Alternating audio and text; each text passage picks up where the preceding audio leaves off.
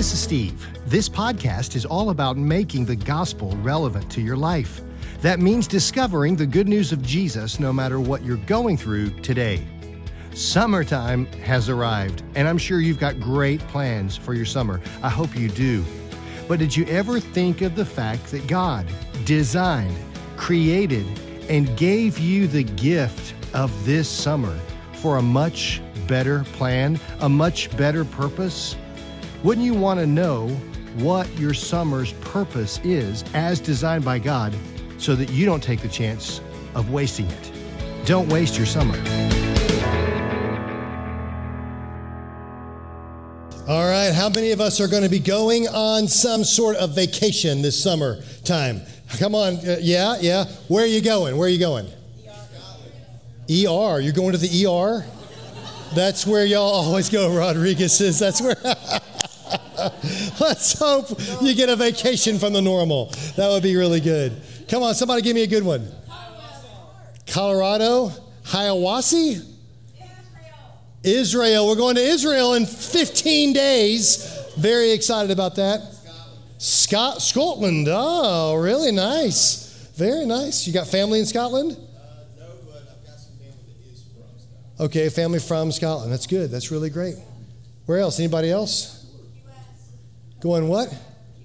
To Key West. Key we had someone going to Key Largo earlier in the early service. Maybe y'all could carpool, save a little gas money. That's great. Well, it'll be good. Anybody? One more. Pensacola. Pensacola. A lot of Florida trips going on. That's what we always do. We got family down there in Florida, so it's kind of a big thing, but not for long. Uh, they're coming here. They're coming this way, as all good Christians should. Um, so, if there's one thing uh, in 30 plus years of marriage that I've learned, it's that my wife Sherry and I, we view vacations through very different lenses. We both have a very, very different kind of view on what vacation is really for. Am I right, Sherry? Turn back around, Sherry. Why, why are you talking? Stop talking. Okay, your side of the story, yeah. No, I'll tell your side. Here's your side. Sherry thinks we're going on vacation for the opposite reason of me. I arrive on vacation and I know that what we're doing is rare. You know, we don't get to go away and stay somewhere else much. Out of 52 weeks of the year, only a, a few of them are going to be away doing something we really love and can relax and enjoy like that. So it's rare. Not only is it rare, it's expensive. Am I right, guys? It's expensive, especially this summer. It's expensive to take a vacation. And so I want to get every last inch of my vacation in that I possibly can. I want to enjoy every minute of it. I don't want to miss any. So when I'm on vacation, dude, I'm up before the sun is up. I want to get out of the room wherever we're staying. I want to go find the sunrise view. I want to go explore on a trail, find a waterfall. I want to go uh, enjoy an activity. I want to get out and do stuff. So I'm rolling early. I'm ready to go. I'm rolling till late. I don't want to miss anything late. I only want to come back to the room to collapse at the end of the day so I can enjoy the next day. I'm all about, get this, I'm all about the adventure experience. Sherry, on the other hand, thinks that the best thing about vacation is the mattress. she wants to sleep in. The sun has come up and gone halfway across the sky before she wants to come out of the hotel room. The breakfast buffet does not exist in her vacation universe. She wants to really enjoy every bit of the, you know, afternoon and early evening. But she wants to be in that room under those covers. She wants to be all about the sleep as much as possible on the vacation. So while I'm all about the adventure experience, she's all about the peaceful rest. You'll get there, you'll have that one day, honey. So, I don't know, are y'all like that? Do y'all have that going on in your relationship? Two different vacation styles, you know? Yeah. Okay, so is that tension in your life too, like it sometimes is in ours? I hear you. Okay, I got one. And All right, I got one. Where okay, so one person in the room can identify me. This sermon may just be for me and you. Okay. Yeah. So uh, she likes the physical, peaceful rest. I like the adventure experience. Now I'm going to ask you some questions. Okay. Don't don't don't yell at me, but just think about this for a second. Is one right and one wrong? Yes.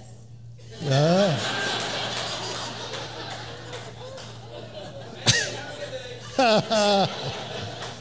I would agree. One of those might be right and one of those might be wrong. What if I told you that there is a right way to experience your vacation and a wrong way? What if I told you that the best parts of your vacation are only experienced in a certain way and not the other way? What if I told you there is a right and a wrong on this? All right, let me ask you this. Let me ask you this. Let me ask you this. What if adventure, experience, and peaceful rest, what if neither are right? What if neither are the correct way and there's something else going on here? What if I told you that there's something much bigger, much more important about your vacation than the breakfast buffet? You know, than the trail that you hike or the jet skis that you could have been riding. What if I told you there was much more going on. What if I told you that there is great, deep, life changing, eternity influencing meaning and purpose in your summer vacation that you might be missing?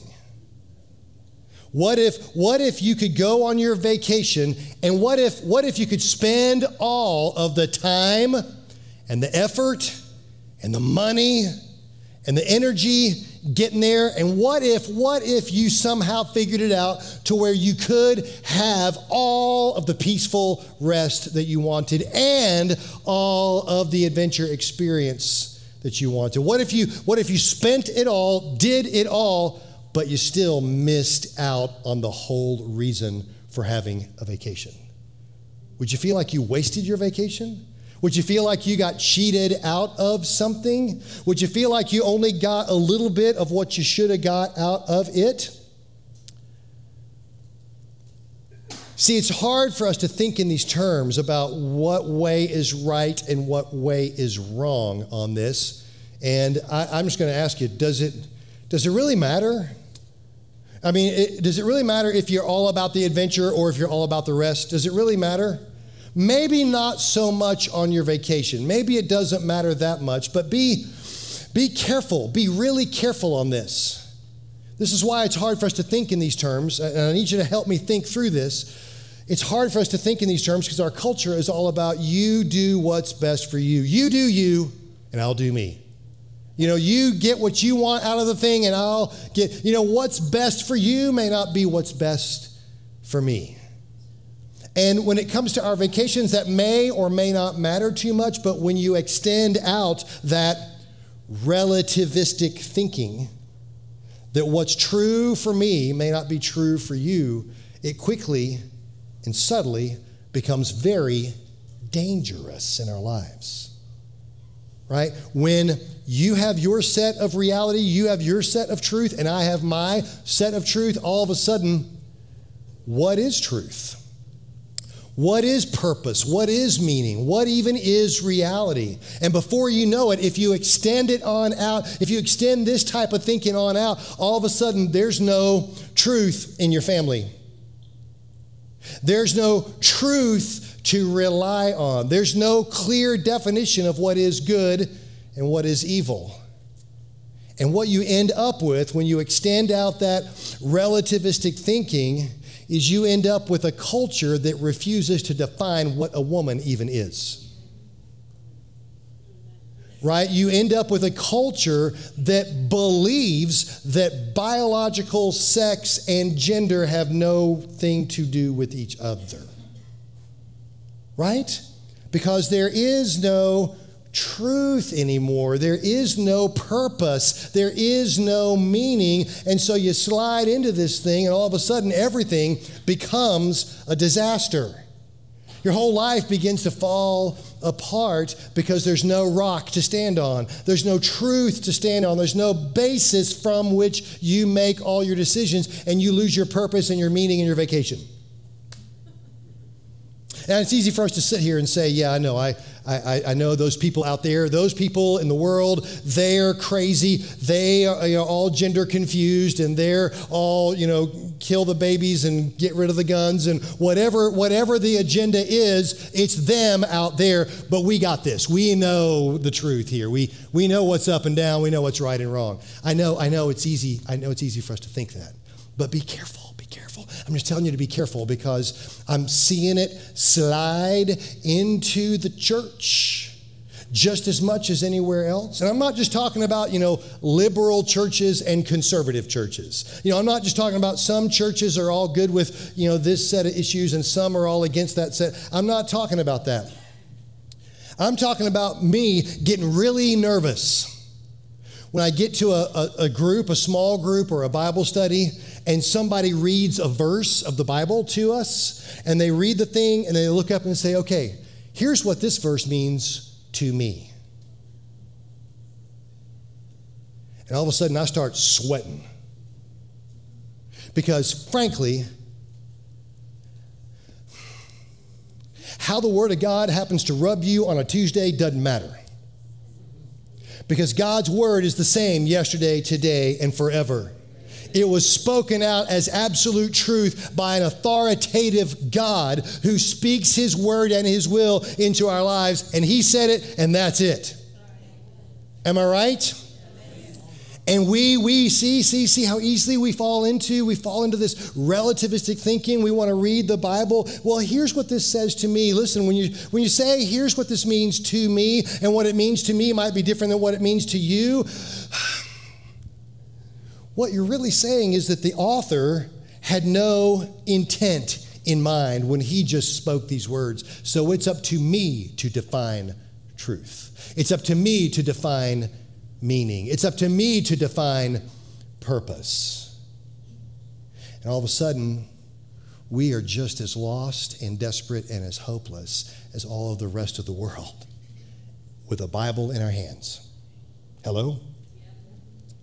So, I'm talking about all this, and I'm talking about it in relationship to the summer, and I just got a question for you, and it's the uh, first question on your page. So, if you're taking notes, here it is Am I the potter or the clay? Am I the potter or the clay? Am I the one that chooses what truth is? Or am I the clay? Am I the object or am I the subject? Do I create meaning and purpose in my vacation, in my grill out, in my family time, in my summer? Do I create purpose or do I discover a greater purpose? This should be a pretty basic question. And we all pretty much think we know the answer to this. But we've slidden in our culture to this real relativistic thinking. Honestly, you don't have to be a genius and mind the Word of God to figure this out. God's pretty clear. All you got to go is to page one, sentence one, and you find the answer on this right here. In the beginning, God. God. In the beginning, God created the heavens and the earth. This is a huge sentence right here, packed full of information. In the beginning, before everything, God pre existed. God. And He is the one who, for whatever reason, chose to create the universe. He's the one that spoke it into existence, formed it into the form that it has today. He is the author and the finisher. He's the one who has created it all. He's the artist expressing himself in his creation. Are there any questions about who the potter is and who the clay is? I mean, it's pretty, pretty clear to me that he is the one who created it all, including the apex of all of his creation, his absolute favorite part of all of it, and that's you. right? He makes human beings in his own image. Nothing else looks like, acts like, talks like God but humans. Human beings are the only species that God created where He breathed His own breath into. We are unique. We're not just some more higher order primate. We are unique in all of creation, designed lovingly by God for clear purpose, clear meaning. There was a real clarity among those first people about who they were and what they were here for, right? He placed them in the garden and he was very clear. He says, You're in charge. You're in charge of all this. Bring it all, subdue it all, bring it all under your authority because you speak and act for me. You're here for me. You represent me. Whatever you do and whatever you say, you're doing so with my direct authority. So you bring order to this chaos that I've created for you so that I may be seen, so that my glory may be beheld, so that you, when you bring that order out of chaos, you'll be acting like I act you'll be making something out of nothing.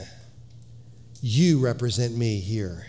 This was huge, huge for Adam and Eve. And God was so happy. He was so happy with those people. He walked in the garden with them, he had conversations with them. Apparently, I mean, it's a big deal until we chose differently. When we took that fruit in the garden, you know, that wasn't just about stealing something from God we actually agreed with the adversary that we could be just as good of a God as God.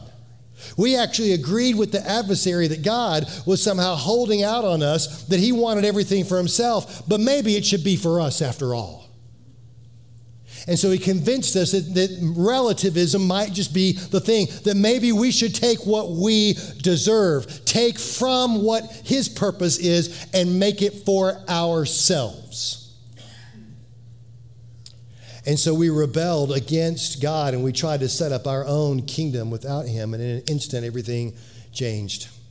Everything changed. Romans tells us that all of creation now groans because of that day, and it looks forward to that next day, the day when Jesus comes back to set it all right once again. So here we are in between these important days and we've made a mess of everything. That's why there's war, that's why there's famine, that's why there's conflict, that's why there's suffering, that's why there's ER visits, you know, in the middle of the night. That's why we have all of that stuff going on because all of this is now in active rebellion against a holy God. When we made that decision, we did not just separate ourselves from God, but here's what really happened. When we did that, we sold ourselves out to Satan. And we became slaves to the will of the wrong entity. We became slaves to Satan and slaves to ourselves, slaves to this world. We became enslaved by in bondage to all of the things of this world. And not only that, but uh, not only do we get enslaved by all of that, but then we also came under God's judgment because a righteous king will punish the traitor. And that's us. So we came under God's judgment and we're separated from him and we will be punished. We are being punished and we will be punished. That's our own doing. We did this. We blew it. We messed it up because we thought we could just take it all for ourselves.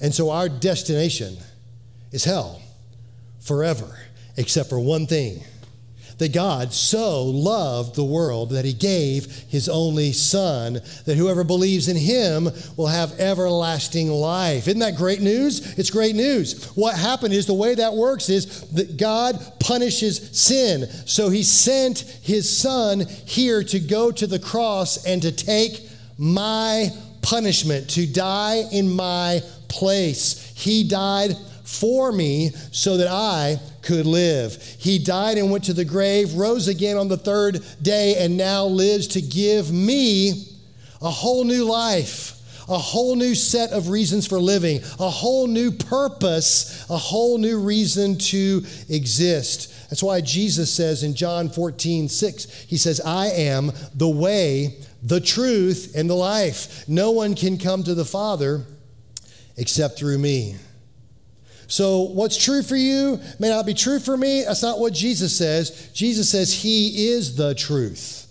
And if you're going to find truth, it's in Him. It is Him. And you aren't going to find any absolutes in life until you find Him, until you put your trust in Him, until you live your life pointed always towards Him. He is the way, He is the truth, and He is the life. And that's why we follow Him, because He changes everything back to the way it should be. That's what he's doing in you now is he's reordering you to become the person that he desires you to be. Isaiah understood this a little bit and he wrote this beautiful prayer about our condition before God. In Isaiah 64, he says, Since the world began, no ears heard, and no eye has seen a God like you who acts for those who wait for him, who acts on behalf of those who wait for him. You welcome those who gladly do good, who follow godly ways. But you've been very angry with us, for we are not godly. We are constant sinners. How can people like us be saved when we, sorry, we are all infected and impure with sin? When we display our righteous deeds, they're nothing but filthy rags.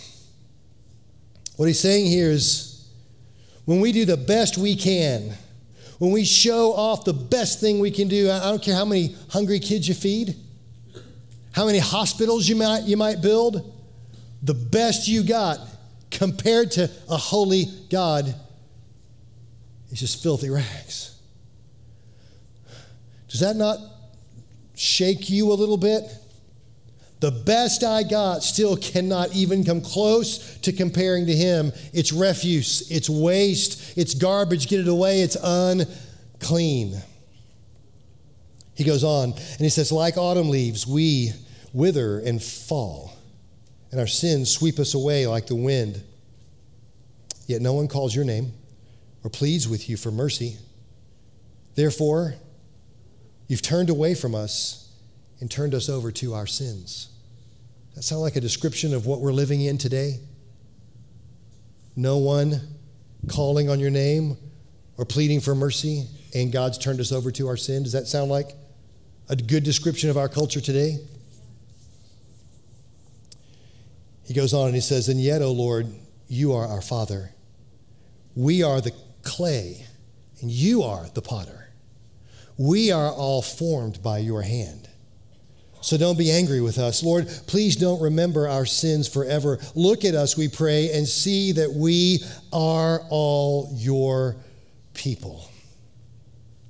Isaiah is writing this about his people, the Hebrews, and they're under that early covenant, that first covenant, where they just hoped that God would look upon them with mercy because he promised he would. And aren't you glad that you're part of a covenant where we don't hope God will? look at us and see that we are your people, but He has already done everything that needs to be done to make us His people. Aren't you grateful for that? Yes, amen. Come on. So, here's what this means. Paul writes in 1 Corinthians, he says, You do not belong to yourself. For God bought you with a high price, so you must honor God with your body. I know, I know we like to talk about the grace of God and how He just loves and gives. I just want to be clear. God's grace for me comes at great, bloody, painful cost. You saw me earlier holding my little grandbaby right here. My grandson is back in the back somewhere, probably running around screaming. And I can't imagine willingly giving one of those up. for you or for anyone. God doesn't just smile and wink at our sin. God has paid the highest of price for our sin. How do you think Jesus felt about it? He didn't skip happily to the cross, you know. What was he doing the night before? He was praying so intently. What was he praying? Lord, if there's any way around this, please make it happen. If this cup can pass from me, I pass. I want to pass. And he's so intent about it, he's not just sweating, he's sweating blood about it. Have you ever been that intent, that stressed about anything where you're bleeding out of your forehead? So he's sweating intensely about it, knowing what's coming, but then he says, But Lord, it's not my will, it's, it's your will. And maybe not happily, but willingly, Jesus takes all of that beating, thorns, whipping with that cat of nine tails.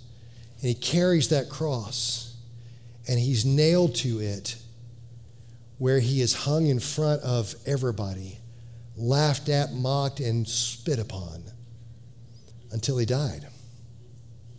For you, for me, God bought you with a high price. He completely sacrificed the body of the Son. And when I catch that vision, how can I do anything but honor him with my body? How can I not live in an attitude of complete gratitude? He goes on, Paul does in 1 Corinthians, says, God paid a high price for you, so don't be enslaved by the world. What he's saying is that he bought you. He bought you, lock, stock, and barrel. That means he bought you. He bought your marriage. Why are you hogging it to yourself? Why are you trying to get what you can get out of your marriage? He bought that. It's his. He bought you, dad. How you're you raising your kids, mom? He bought you. He bought your job. He bought your retirement. He bought your money. He bought your summer. In fact, that's the next blank on your page. He owns my summer. He owns it. It's his. It belongs to him. That means everything about my summer should point always to him. Right? Because it's all his. So everything about my summer should boast of him. Everything I do this summer should point to him. When I'm doing whatever I'm doing, it should look like, sound like, act like, feel like, smell like him. It should all be about Him and His greatness. Been bought at an incredible price. Can you imagine? Can you imagine doing anything but honoring Him with your summer? About 20 years ago, Sherry and I took another vacation. It was a little different than most. We had another chance then to go to Israel, like we're doing this time. This is not my first go round. And this was the days before you could just kind of do all the virtual tours of all the places you're going. So I wasn't sure what all we were doing. I knew, I knew what our Holy Land trip was going to look like. But we had this weird thing. We had a few days tacked on at the end of our Holy Land trip that we were going to spend a few days in Europe, specifically in Germany and Switzerland. I still to this day don't know why we went to Germany and Switzerland. But we got a chance to go there. Ever been there? Anybody ever been? Switzerland? Switzerland. Switzerland? Yeah, okay, okay. So I didn't know what to expect. I was excited about, you know, Jerusalem. I was excited about the Sea of Galilee. I was excited about Caesarea Philippi. I didn't know what to expect in Switzerland. So it was all going to be a mystery to me. And we got there, we rolled up, and they put us in this hotel. I got a picture of it. It's the Grand National Hotel in Lucerne, Switzerland. Remember that hotel, honey? Dude, this hotel is built in 1870. It's a historic hotel. It is a James Bond kind of hotel. Dude, it is the top of the line hotel. We're like putting our luggage in, going, Are we sure we're in the right spot? We should be in the Clarion down the road. Why are we here? This was an amazing, amazing top, literally top of the line place. You can sit on the balcony of your hotel room and you look across Lake Lucerne at the Swiss Alps. What? What are we doing in a place? That's not Sherry, by the way. This is a, this is a marketing picture that I found on the internet. But that's the real view. That's what we looked at, right? The, that does kind of look like you. What are you drinking there? Maybe I shouldn't. okay, not you, marketing picture. Okay, so so here we are, and we're stunned at the beauty of Lake Lucerne and the snow-capped Swiss Alps just right in our backyard. And we're just um, we're putting our luggage, and we're just I mean, our mouths are on the floor, jaws are dropped. You know, we just can't believe, and we don't know what to expect. We just kind of go back downstairs to the dinner, and down there, our tour guide says, "Okay, tomorrow, here's the plan." Uh, I've worked it out to where y'all are going to have a nice train tour of the Swiss Alps. You're going to ride a glass enclosed passenger train, and you're going to travel from Swiss village to Swiss village. And when you get to the ski slopes, if you want to ski, you can. We're going, what? What are you talking about? And I'm, remember, I'm adventure experience, right? So I'm like, you tell me what time to be there. I'm going to be there. Just tell me what time. And he goes, well, that's the, that's the catch. We got to be there at like seven, so you got to be ready to go at six. Ready to go six. I'm like, all right, beep, set, go. Let's, let's, I'm ready. Let's go now. You know, let's go. I'm all ready.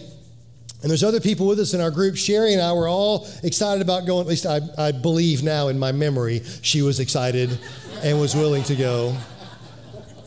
But there were other people in our group who they were like,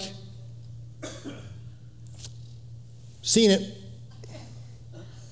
I'm like, what? What do you mean seen it? And they're like, yeah, we, we've had a long trip already so far. We're kind of tired. We, we think tomorrow Instead of that, I think we're going to sleep in, just sleep as late as we feel like it, and then we're going to probably go do a little shopping downtown. And I looked at him and I said, I think I'm having an aneurysm because surely no human being would say that when you could be touring, going through on a train through the Swiss Alps. Only an idiot would miss that. And they're like, no, that's, that's what we're going to do. We're going to stay here, sleep till noon, go shopping. And I said, we have malls all over town back home. You can go shopping anytime back home. This is rare and it's expensive. You've paid for this, and look at the beautiful, majestic Swiss Alps. You would miss out on the glory and the majesty of the Alps so you can enjoy the mattress in your room. Are you sure about that? And that's what they did we got to go and see up close and personal and actually be in the Swiss Alps while they slept their day away. Isn't that what we do so much? God has called us to experience the power and the majesty of His purpose for your summer, but we trade it off for our mattress and our pillow. We trade it off because we think what's good for me, God, is better than what you designed me for. It's the same thing as the garden all over again, but we do it every summer. Are you doing that with this summer? Are you, are you in danger of missing the majesty and the glory and just sleeping it away. Now, I'm not saying you should be up like me before sunrise. That's not what I'm saying, but I am saying that God's got a purpose for everything you're doing all summer. He's got a purpose for June the 6th in your life a purpose for June the 7th in your life. He's got a purpose for every trip you take, every person that you meet, everything that you do. God has a purpose uh, for it, a meaning for it, and He designed you specifically for that thing. Why would you think you're going to find happiness, peace, joy, and fulfillment if you aren't connected to His purpose for your summer? First John, John writes this. He says, Do not love this world or the things that it offers you, for when you love this world, you do not have the love of the Father even in you. The world offers only a craving for physical pleasure, a craving for everything we see, and a pride in our achievements and possessions. These are not from the Father, but they're from this world. And this world, if you hadn't noticed, is fading away, along with everything that people crave. But anyone who does what pleases God, anything, anyone who understands his purpose, anyone who lives according to what he's called you to become, anyone who does what pleases God will live forever. That means everything about my summer should boast of Jesus. Everything about everything in my life should boast of him, should point to him. That's what Paul said as he writes in 1 Corinthians 2. He says, I decided that while I was with you, I'd forget everything else except for Jesus Christ, the one who was crucified. So, what's a big vacation you're going on this summer? I don't know. I forgot about it. I'm just trying to find where Jesus wants me to be. What do you want to grill out tonight for the family? I don't know, man. I'm just I'm just thinking about how Jesus can speak through this. What is it you want to do and accomplish this? What are your goals for the summer? I am forgetting about it. I just want to be all about Jesus. Do you live for the amazing majesty and glory of what He's called to, or are you settling for your mattress and your pillow? I know this is hard to get our heads around. I understand that. But Paul writes in Galatians, he had it figured out. He says, As for me, may I never boast about anything except the cross of our Lord Jesus Christ. Because of that cross, my interest in all the things of this summer, all the things of this world, has been crucified. And the world's interest in me has also died, he says. Paul really took heart to what Jesus said when he says, If you're going to follow me, you got to Lay down your own life and take up your cross. That's when you follow me. Jesus says the more tightly you grip your own life, the quicker it gets away from you. So let it go and let Him have it.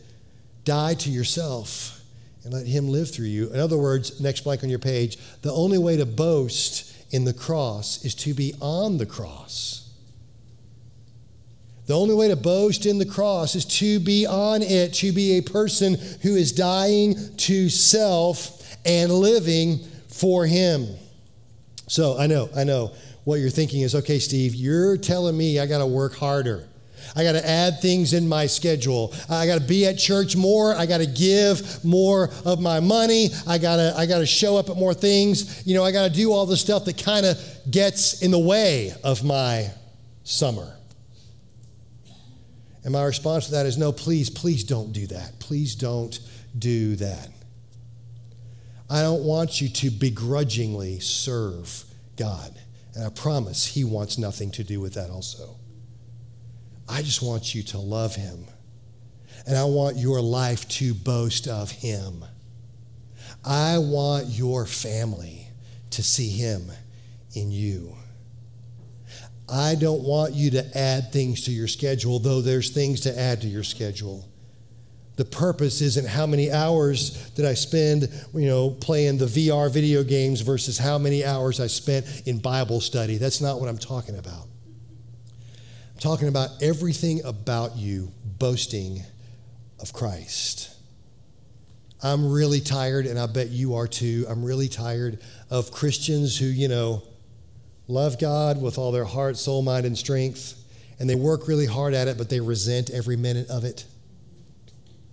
You've seen those Christians who are saved and they seem to be angry about it. You, you know what I'm talking about? Are you awake even? Just making sure. But here's what Paul says in 1 Corinthians. He says, Whatever you eat or drink, whatever you do, do it all. Do it all for the glory of God. Do it all for God's glory. It's not about number of hours. It's about it's about Carter and McKinley being raised to love Jesus. And I want them to look at their poppy and I want them to fall in love with Jesus because I love them so much. And I, I want to do anything I can to help Lauren and Connor be the parents that help create those healthy, good boundaries for those kids to grow up in the right direction. I, I, want, I want Connor and Lauren to be passionate about their walk with Christ, to love Him so much that they can't get away from Him. So when they're talking to, to Carter and to McKinley, all they can talk about is Jesus. So their kids don't know any different. Their kids don't get raised with parents that love possessions and materialism and relativism, but instead they just love Jesus. That's what I'm talking about right here. So that your cookout with your family points to Jesus. Your vacation that you take points to Jesus. The interactions you have at work, they all point to Jesus. Whatever you do, whether you eat or drink or anything you do, do it all for the glory of God. Hello? So, how, how do you start with that? How do you start? Okay, I do have calendar items because it is about laying our lives down. And so, if you grab your sheet, grab your sheet real quick. Help me, just grab your sheet. Just help me. Got it right there. Got it. I want to see it. Come on, I want to see it. I want to see it. Let me see it. Good, good, good. All right. If you look not on the note side, but if you look on the back here in the top right hand corner, you'll see the QR code for Serve Summer. This is so important. You know, you might have seen the, the wall out there, the Fort Gilmore wall in the in the lobby out there. Uh, if you go to this little website, just point your phone right at it with the camera, and it'll it'll take you to that page. And it has all the opportunities that we have to serve. And you know, we've got hungry children in this community that just need us to give lunch. Uh, we got kids at Vacation Bible School coming up next month that just need someone to love on them. One of the things that's near and dear to my heart right now that I didn't know about until this week is Celebrate Recovery.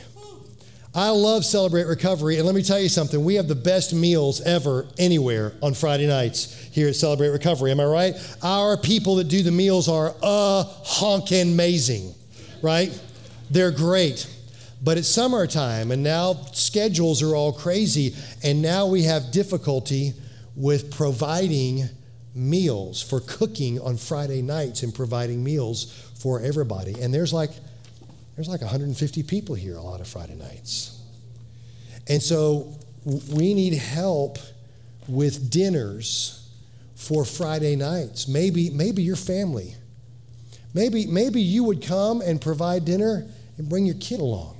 Your kid needs to see you doing that. How's your kid going to learn to lay their life down if they're not seeing mom and dad lay their lives down? Maybe you could feed people at Tower Road. Bring your, bring your spouse, bring your kids, bring your grandkids. How are they going to learn if they aren't seeing you do it? And even more than that, the eternity of some of those people hang in this balance. Your serving food may just affect the eternity of a kid out near Tower Road.